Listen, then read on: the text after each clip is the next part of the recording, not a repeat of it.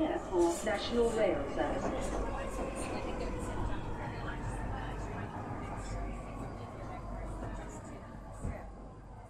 Bine ai revenit în stația Londra. Eu sunt Manuel Cheța de la manuelcheța.com și tu asculti podcastul Un român în Londra. Suntem la episodul numărul 251 denumit Scandal, Mare Scandal și unul dintre cele mai mari scandaluri este faptul că mi s-a dus vocea. Acest episod este înregistrat în data de 14 martie 2023. Bine te-am regăsit. În acest episod vreau să vorbesc despre alunecarea înspre populism a Tories cu noua lor lege împotriva refugiaților și despre recentele știri care m-au impresionat, să zicem, în ultima săptămână. Bineînțeles, discutăm și despre, sau ne plângem mai degrabă despre faptul că Tories au început să aibă un discurs puternic naționalistic. Naționalist, pardon. Înainte de orice, vreau să fac un mic anunț. Podcastul de față este partea Think Digital Podcast Network și mă găsești pe Podbean, iTunes, Spotify, Radio.uk, Chris Media și pe YouTube. Fac recomandări de carte, de exemplu The Brain de David Eagleman am reușit de citit. Am reușit de citit și de terminat de citit. Un e-book foarte mișto care îți face un fel de introducere în ceea ce înseamnă creierul uman și modul în care funcționează. În a doua carte a lui David Eagleman, scrisă după un număr de ani, numită Life Wired, pe care am început să o citesc, acolo David, în asta a doua carte, David Eagleman este ceva mai incisiv în în a povesti modul în care funcționează creierul și te uimește să-ți dai seama că creierul până la urmă nu e o chestie așa relativ statică, un neuron se unește cu alt neuron și gata, ai niște sinapse pe acolo și se formează o memorie. Nu. În Life Wired afli faptul că creierul are anumite zone care se luptă cumva între ele. Neuronii se luptă pentru existența lor se anumite legături pentru a se face între anumiți neuroni, se bat cu alți neuroni pe acolo. E un întreg ecosistem, e o întreagă biologie, să zicem așa, ecologie, ca să zicem așa, în modul în care creierul tău funcționează, reacționează și sânge datele ca mai apoi să le, fac, să le facă disponibile pentru partea ta conștientă din creier. Este fascinant, abia am început să citesc primul capitol și deja m-a prins în Life Wired, David Eagleman uh, face one up a notch. Sau că okay, povestește mai, mai pe aproape, mai pe viu ce se întâmplă în creierul uman și care este diferența între modul în care este construit creierul uman și societatea umană în care suntem acum și poate cum vom fi peste vreun milion de ani de zile. Este extraordinară și o recomand tuturor oamenilor. Am terminat de citit The Intelligent Investor de Benjamin Graham, secție, se, se, ediția asta nouă, revizuită, de vreo 600 de pagini, foarte faină, pentru cine vrea să învețe despre investiții, cartea asta chiar merită citită ca să-ți dai seama puțin și de aspectul istoric și, bineînțeles, despre comportamentul investitorilor și despre diversele principii pe care ar trebui să le aplici încetul cu încetul. Și mergem pe mai departe la oameni faine. În continuare vreau să laud ROE Hub, The Romanian and Eastern European Hub. Ei se ocupă de suport pentru muncă și violența domestică. The 3 Million pe Twitter se ocupă de drepturile europenilor. Centrul Filia se ocupă de drepturile femeilor și eclair.org, conștientizarea problemei traficului de persoane. Patru ONG-uri din sute de ONG-uri, oameni super fine care lucrează în acele ONG-uri, care ajută oamenii și merită tot respectul nostru și, bineînțeles, donații, ca să nu uităm că în felul ăsta putem ajuta grupurile respective. Și acum să ajungem la titlul de săptămâna asta și titlul cum se numește? Scandal, mare scandal. Acum, dacă stai să te gândești bine, fiecare dintre știrile despre care o să pomenesc în episodul ăsta este un scandal de sine stătător. Și, bineînțeles, sunt multe altele pe care nu le-am prezentat uh, pe, în episodul ăsta, dar uh, fiecare în parte este un scandal destul de mare și așa că de zic scandal, mare scandal. Alegi care e scandalul care te scandalizează, să zicem, mai mult uh, pe tine.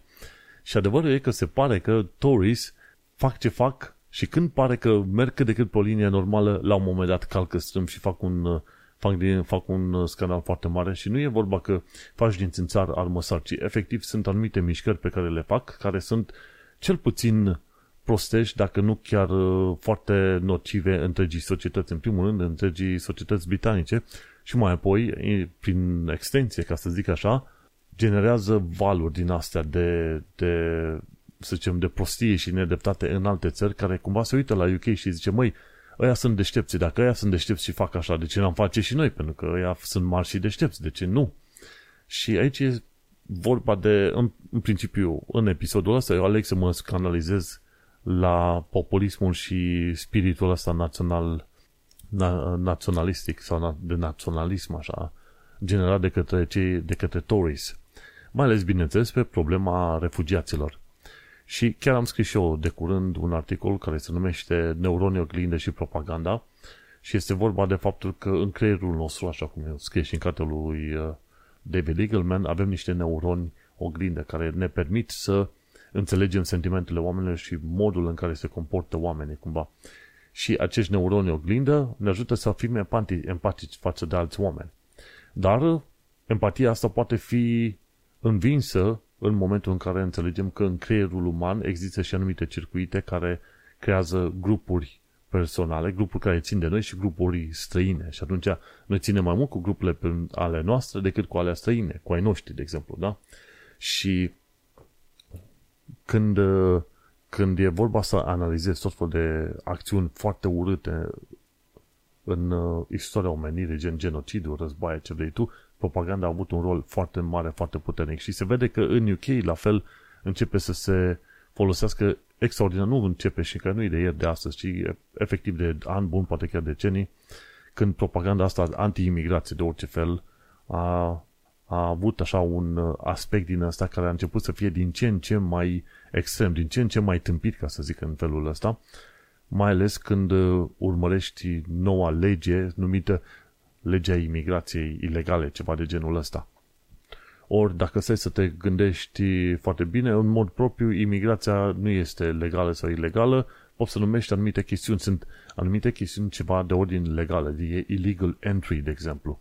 Pe când imigrația în sine ca proces nu are calitate de, să zicem, legalitate sau ilegalitate, știi? E deplasarea cuiva dintr-o parte în alta. Dar modul în care au construit uh, conservatorii legea asta, bineînțeles conduși de către Home Office, de către Suella Braverman, care încearcă cumva să-i uh, bucure, să bucure o minoritate extraordinar de mică de naționaliști și de extremiști de dreapta, ei, modul în care au construit ăștia discursul este cumva antimigraționist, punct, înțelegi? Deși se folosesc de ideea că, uite-te, vin uh, posibilii viitorii azilanți refugiați pe canalul Mânecii și de ce ar avea ea dreptul să primească o sprijin de la stat sau să li se ofere acest refugiu? refugiu.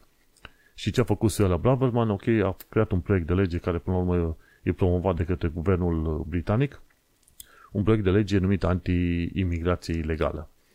Și, bineînțeles, ai fi, zis, ai fi zis, măi, dar e ok că vor să-și, toate țările vor să-și protejeze, să, zic, să zicem, granițele. Ceea ce este foarte fain problema care apare în toată discuția asta, că unul avem de face cu UK-ul care a semnat un tratat internațional legat de, de Convenția Drepturilor Oamenilor și, bineînțeles, drepturilor refugiaților. Sunt două chestiuni care au fost semnate de către convenția respectivă. Convenția respectivă nu spune, nu specifică faptul că un uh, viitor azilant sau refugiat a trecut prin țări safe, deci e foarte bine foarte bine putem să refuzăm noi ajutorul pentru că a trecut prin țările alea safe. Până la urmă, specificațiile astea nu sunt precizate în legele, în tratatele astea internaționale. Iar Home Office a recunoscut că s-ar putea să fim la limita legii sau s-ar putea să încălcăm legile, tratatele internaționale, inclusiv legile locale în UK, de exemplu. Și sunt șanse foarte mari că noua asta lege a imigrației să fie distrusă sau călcată în picioare de către instanțele de judecată, pentru că una la mână încalcă drepturile oamenilor și a doua încalcă inclusiv legile pe UK, anumite legi legate de drepturile omului pe UK, pe aici. Și atunci cei din guvernul, guvernul ăsta Tories se vor plânge mai devreme sau mai târziu că, uite, instanțele nu ne-au dat voie să facem noi o lege super faină care să ne protejeze de vai, de, vai noi uh, acești azilanți slash refugiați. Și vezi, cam asta este problema.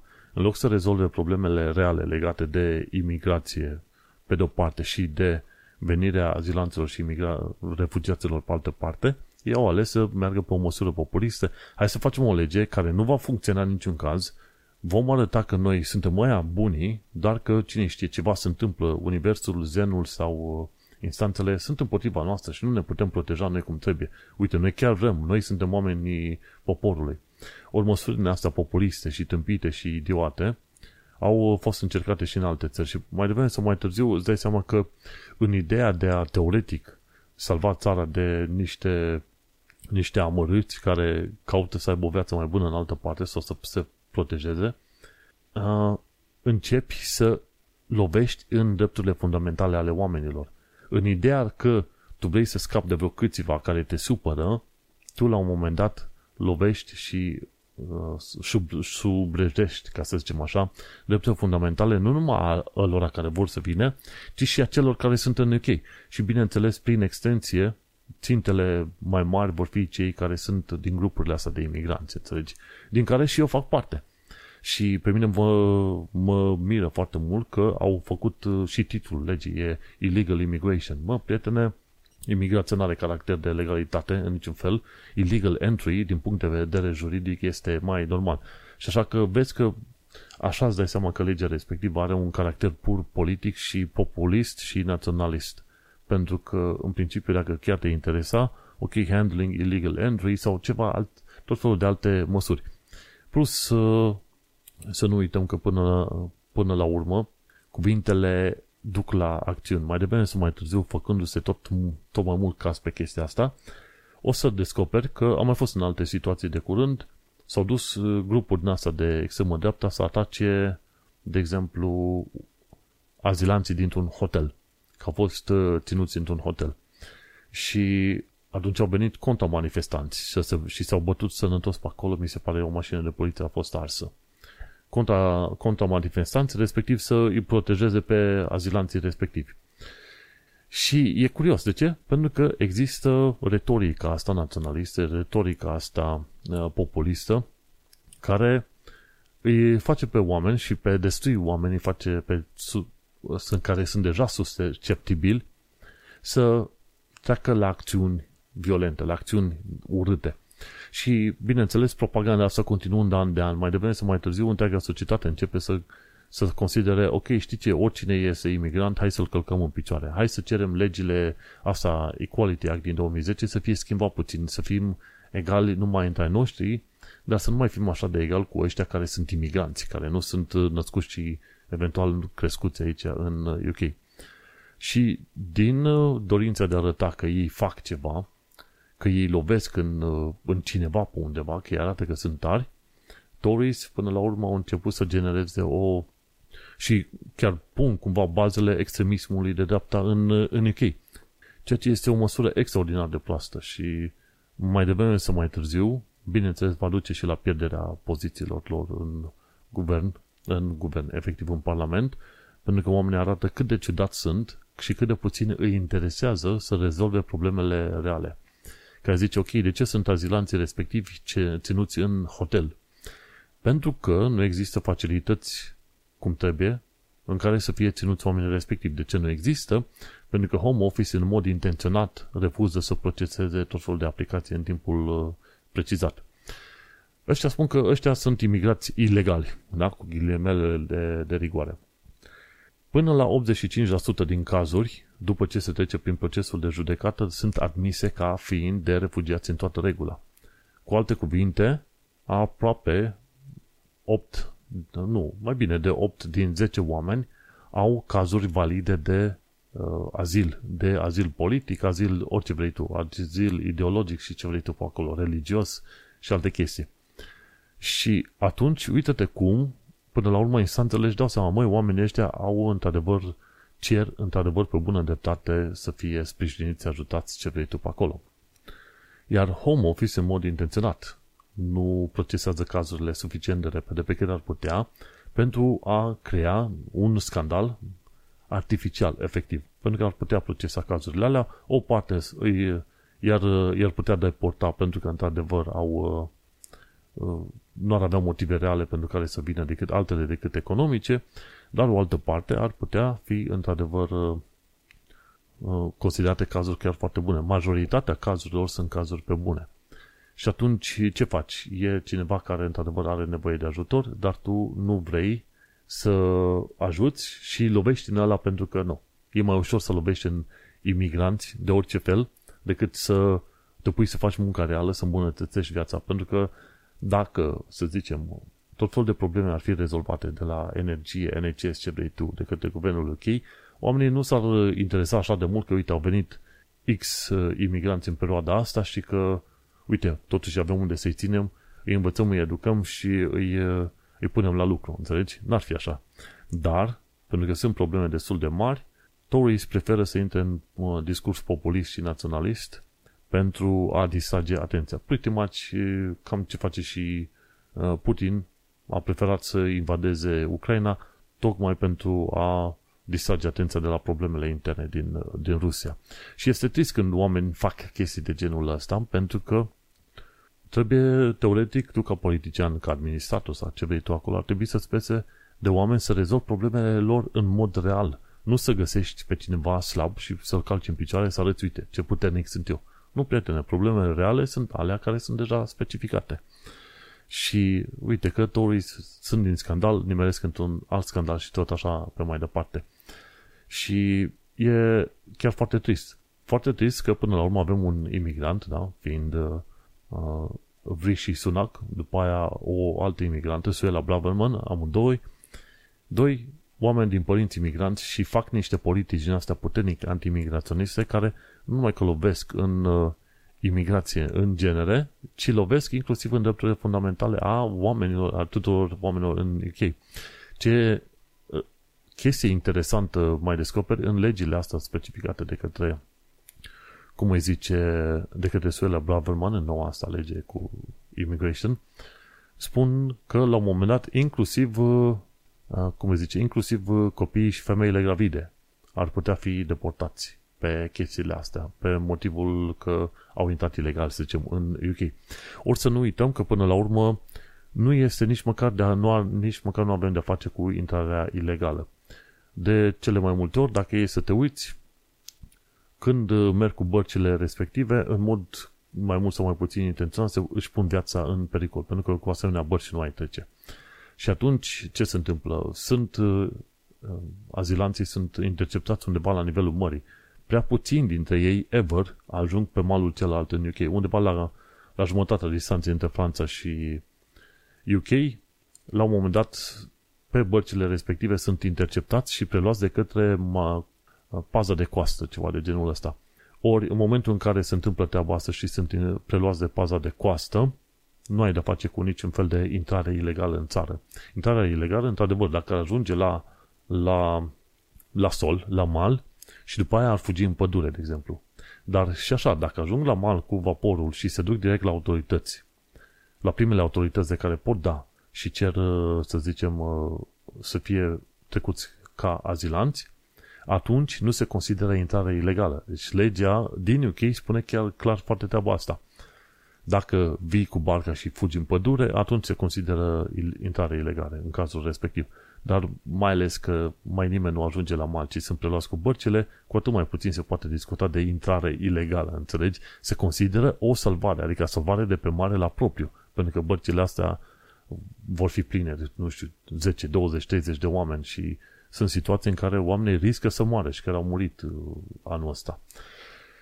Și atunci, nu ai nimic de face pe acolo. Și din punct de vedere legal, cumva să cei de la paza de coastă să văd nevoiți să salveze oamenii și acei oameni după aia cer, odată ce au ajuns pe vapor, cer uh, azil, înțelegi? Și uh, este foarte ciudat când îi vezi pe, pe cei de la home office că mint cu nerușinare pe bandă rulante, inclusiv în documente, știi? E ilegal, etic, nu e ilegal. E legal că au fost preluați. Într-adevăr, știi?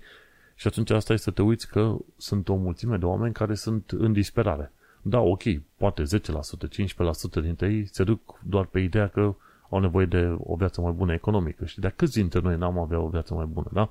Câți dintre români care sunt acum plecați în lume au plecat uh, din România și s-au dus așa că au vrut să numere flori în alte țări, nu? Cei mai mulți s-au dus pentru că au avut nevoie de o viață mai bună, din punct de vedere economic alții au fost interesați de societate, să aibă și să fie partea unei societăți mai ok, mai normale, ok? Și atunci asta e să te uiți că, cel puțin m-aș aștepta, că o bună parte dintre români să înțeleagă aspectul ăsta că, uite-te, foarte mulți nu se duc să facă infracțiuni în țări săine, deci, deși așa e, să zicem, povestea și tot felul de scandaluri făcute de presa asta de dreapta, ci oamenii vor să se ducă pentru o viață mai bună, știi? Hai să zicem că până la urmă îi refuz pe cei care vin pe considerente economice și trimiți acasă, totuși mai rămână 80 și ceva la sută din cazuri care, într-adevăr, cazuri de refugiați în toată regula.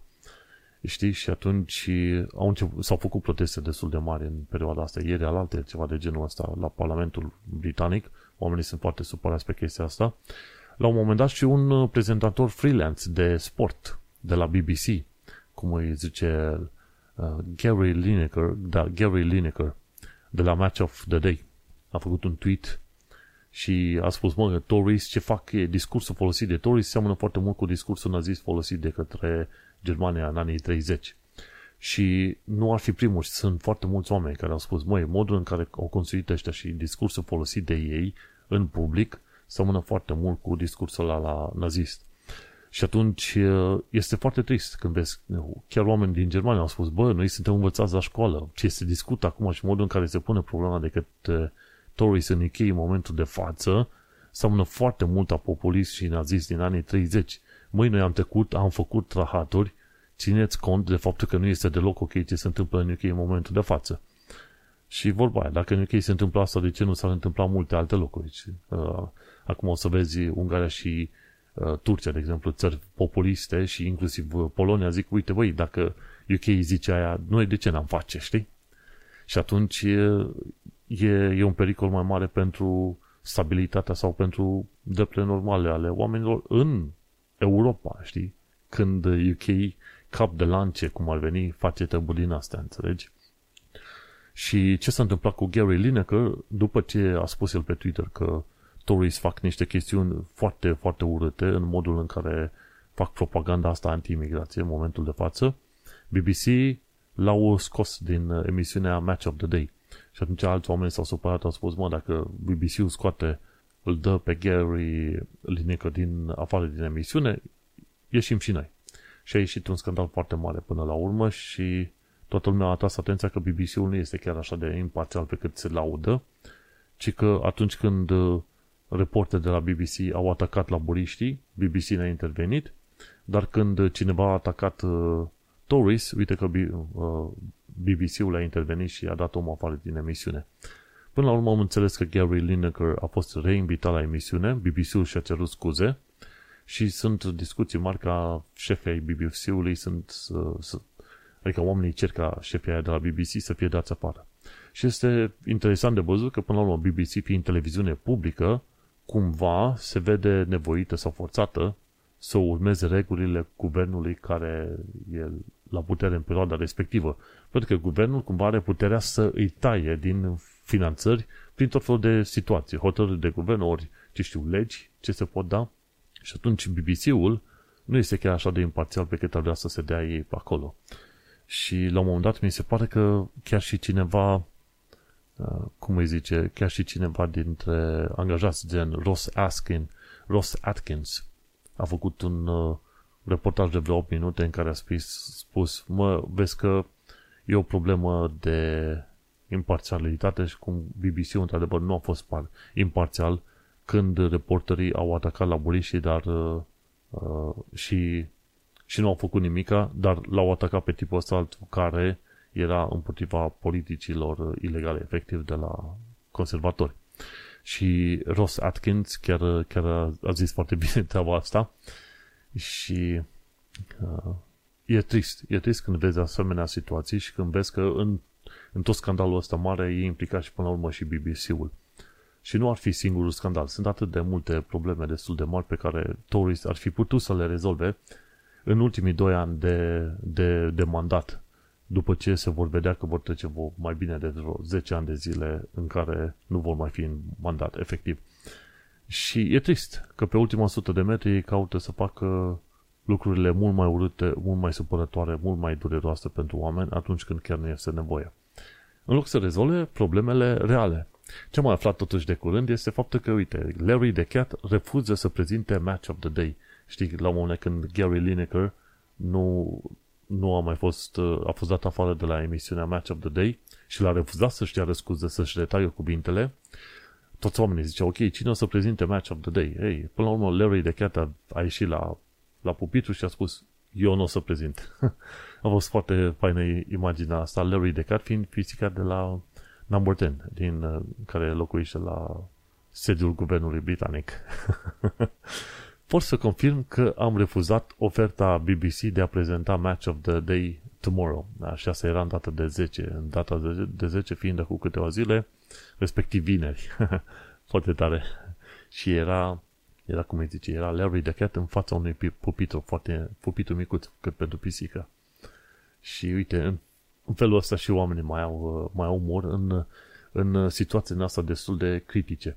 Nu știu dacă legea respectivă va trece, sper eu să nu treacă, dar este o nesimțire enormă ce se întâmplă și este trist să vezi că politicienii din, cel puțin din Partidul Conservator, ajung atât de jos încât uh, poți să consider că sunt uh, de teapa aur, de exemplu. Nu PSD, mai rău, aur.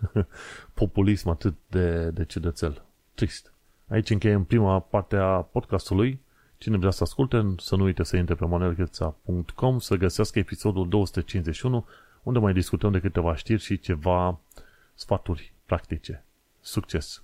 După o bine meritată pauză, uite că putem vorbi pe mai departe despre alte știri, pentru că, nu, ăsta nu este singurul scandal. Următorul scandal pe care oamenii se pot uh, supăra chiar foarte mult este faptul că, din cauza eșecului NHS, 500 de oameni au murit așteptând ambulanța anul trecut.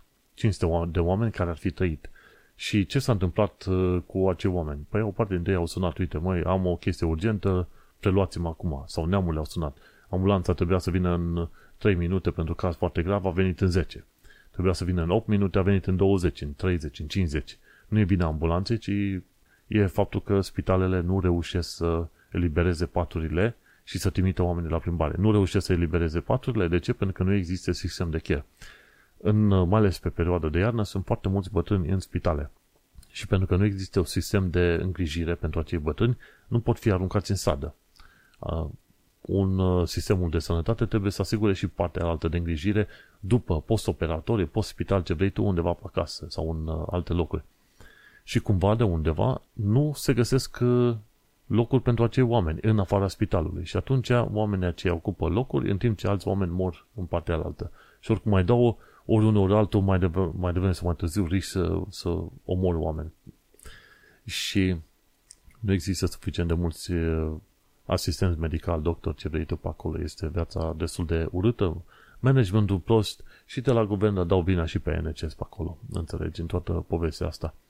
Și faptul că s-a ajuns la 500 de oameni care au murit așteptând ambulanța, mie mi se pare un număr destul de mic totuși și e posibil să crească dacă se fac mai multe analize pe, pe chestia asta. Și este un, un lucru foarte trist. Stai gândindu-te că, cine știe, dacă ai avea nevoie, poate nu vine ambulanța. Un lucru bun de știut e că pe Londra totuși ambulanțele vin chiar, chiar destul de repede și chiar destul de bine. Pentru că e mai compact orașul, ai mai mult acces la ambulanțe și așa mai departe.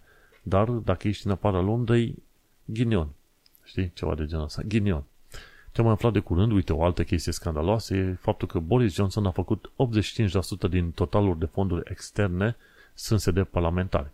Un fel de donații sau plată pentru participare la evenimente.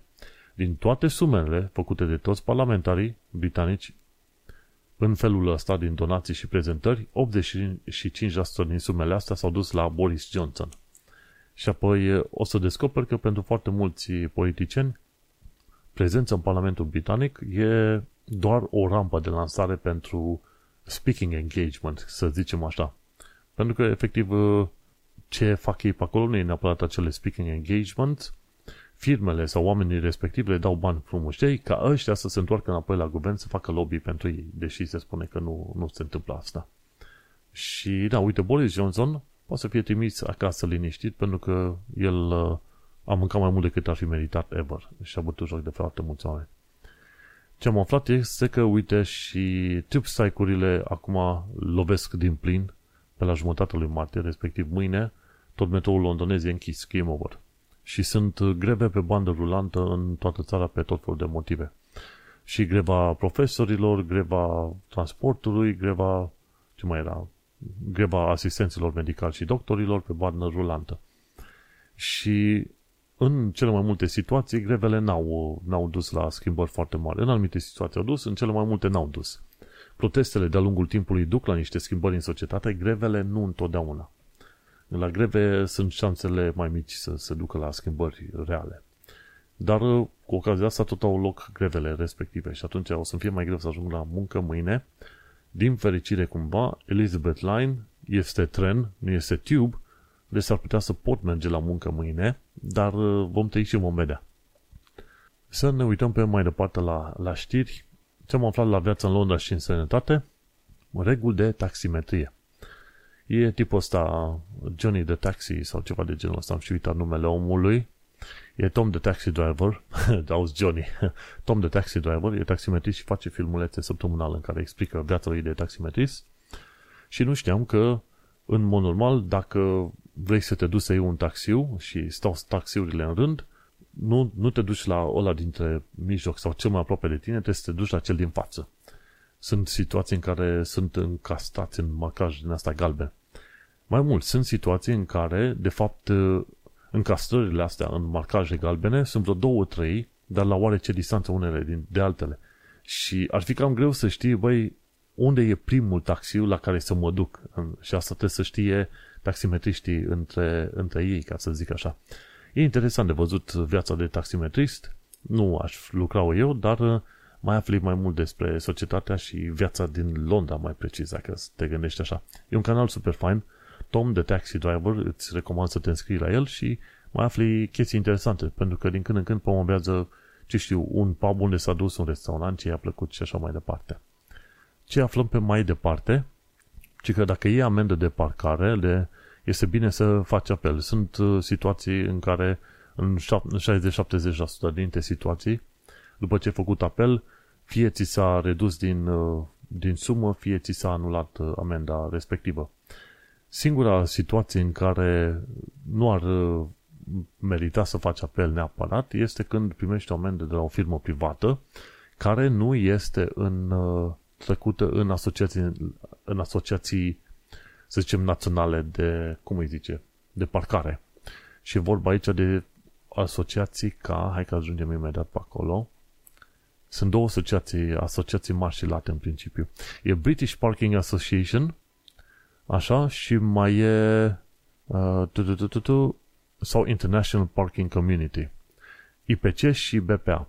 Dacă nu sunt în IPC și BPA, atunci și îți spune o amendă de, de că ai depășit timpii de parcare sau ce vrei tu, atunci nici nu, nu merită să-i contactezi, pentru că în principiu ei n-au posibilitatea de a contacta DVLA să afle în funcție de numărul de matriculare adresa ta și să-ți ceară să plătești nu știu ce amendă pe numele tău. Dar dacă sunt parte din uh, BPA sau IPC, atunci sunt șanse mari că ei au acces la DVLA și îți vor trimite amenda acasă. De cele mai multe ori, e bine să faci apel, în special când ai motive serioase pentru care uh, poți face apel. Știi? și, da, e bun uh, de știut. Există trei tipuri de amenzi de parcare pe care le poți primi. Amenzi de la poliție, de exemplu, când ai călcat pe zona hașurată, când ai oprit pe zona hașurată, e, aia mi se pare ar putea fi o amendă penală, cred, nu știu sigur, o amendă de la consilii pe anumite zone publice și amendă de la firme din asta private. Dar dacă firma nu e în IPC, BPA sau din astea organizații de, de parking, atunci uh, ai putea în principiu să ignori. Dar trebuie să te informezi puțin de el. O altă chestie ce am aflat-o de curând și ultima pe astăzi, am înțeles că se poate primi cannabis medical din 2018, nu de când.